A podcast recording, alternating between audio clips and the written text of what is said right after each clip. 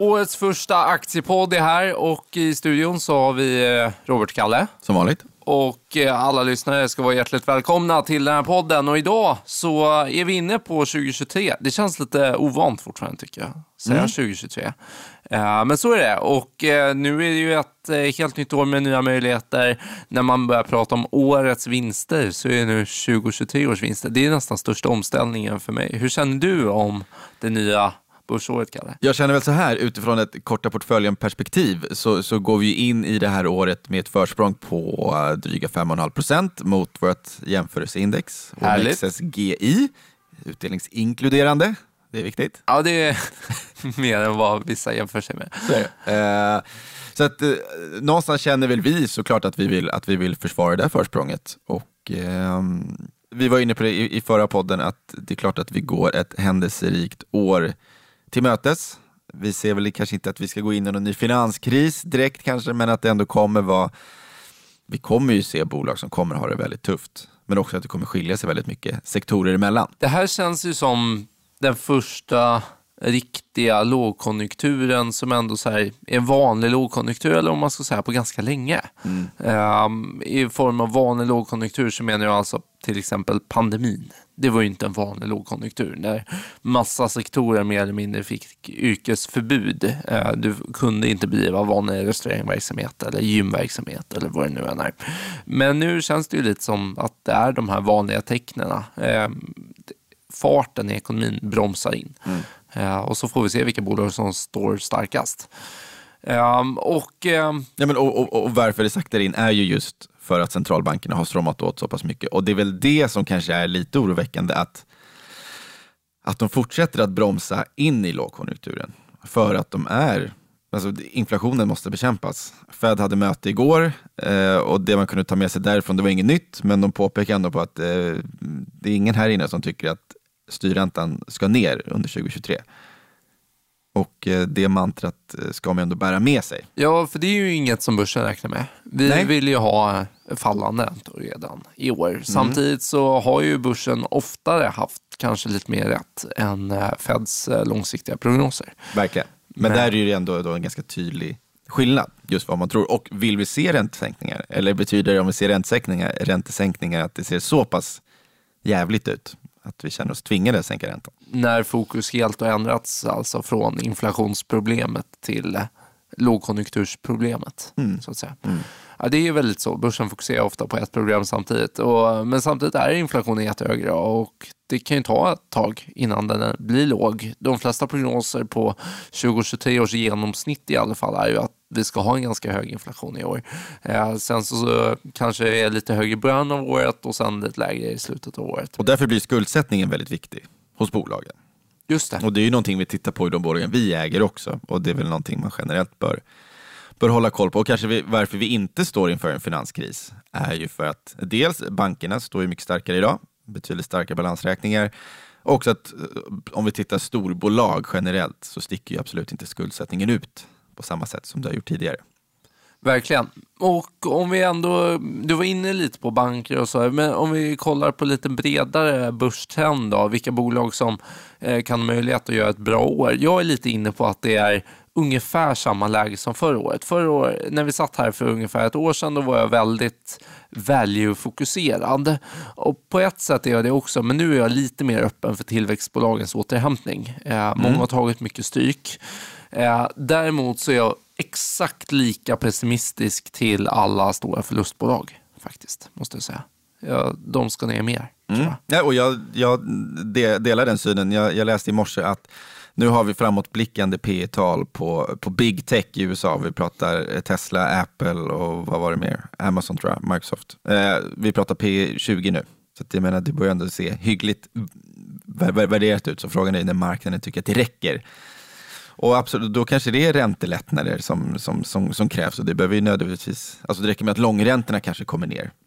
I risken för lågkonjunktur, sämre tillväxt, ja men de här bolagen kan växa på hyggligt ändå, men då kanske man tycker att de är köpvärda till slut. Mm. Och det är frågan på, på hemmaplan, eh, vi äger ju Embracer, vi äger Kinnevik, vi äger Truecaller, det är väl våra tillväxtaktier i vår portfölj.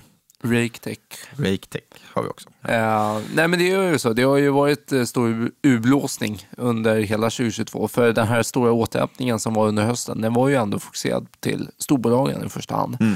Uh, First North 25 var väl ner 30 procent på året medan OMXS30 var väl 15.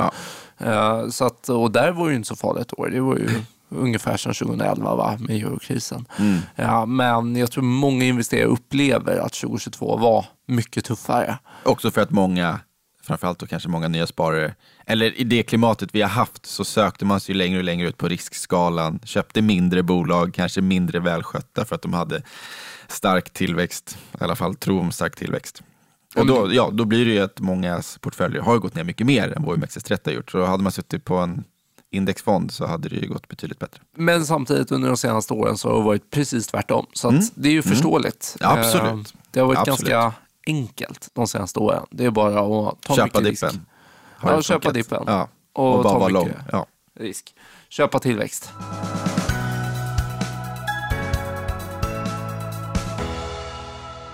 Men eh, Kalle, jag har en till spaning här mm. inför 2023. Mm. Elpriserna, det har ju alla mm. varit så otroligt oroliga för. Eh, hur ska det här gå?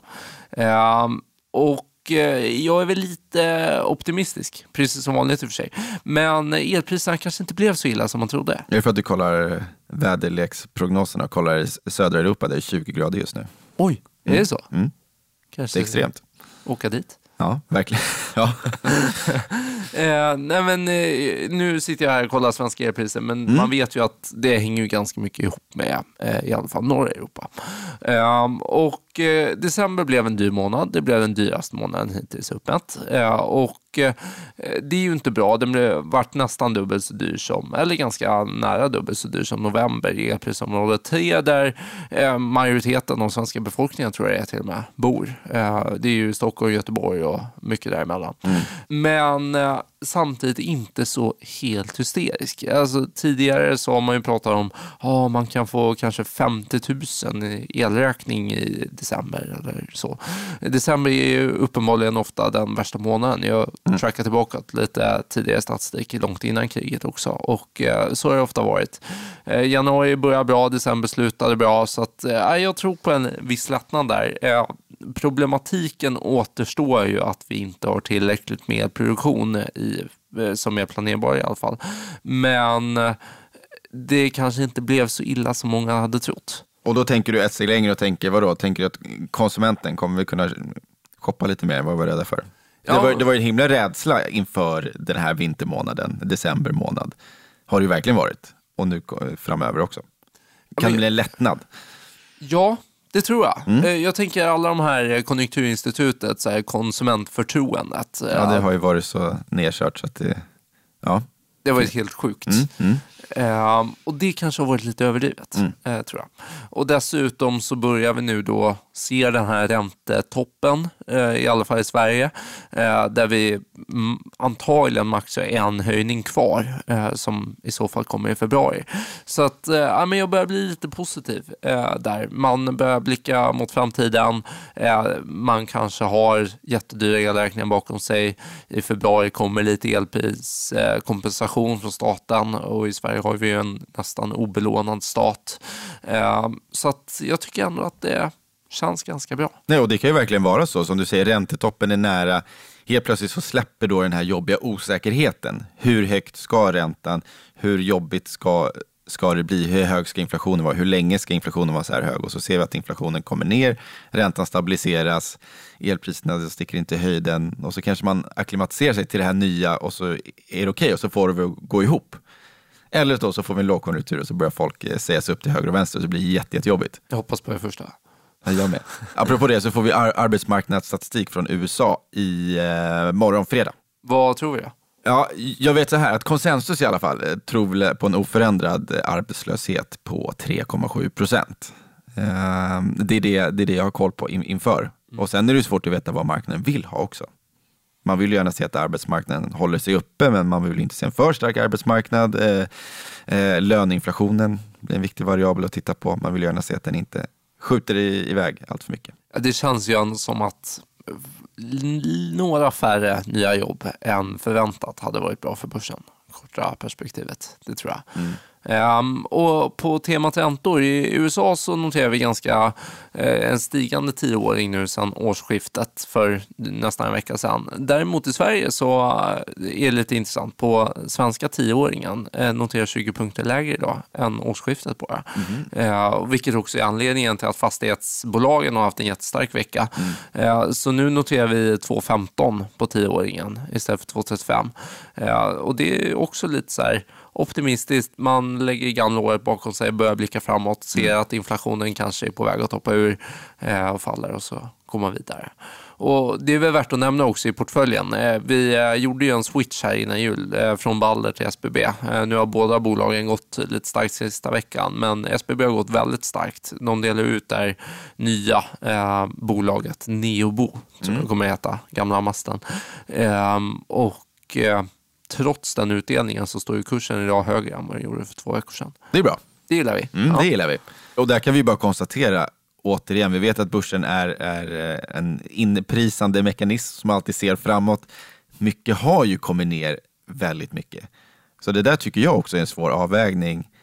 Vad, alltså, hur mycket är inprisat och vad är det som ska ske för att det ska trigga en uppstuds på 20-30 procent? Det kan ju vara väldigt lite, det kan ju bara vara ändring i riktning exempelvis på räntan. Som du säger, nu kommer tioåringen ner lite grann, ja men då går fastigheter upp.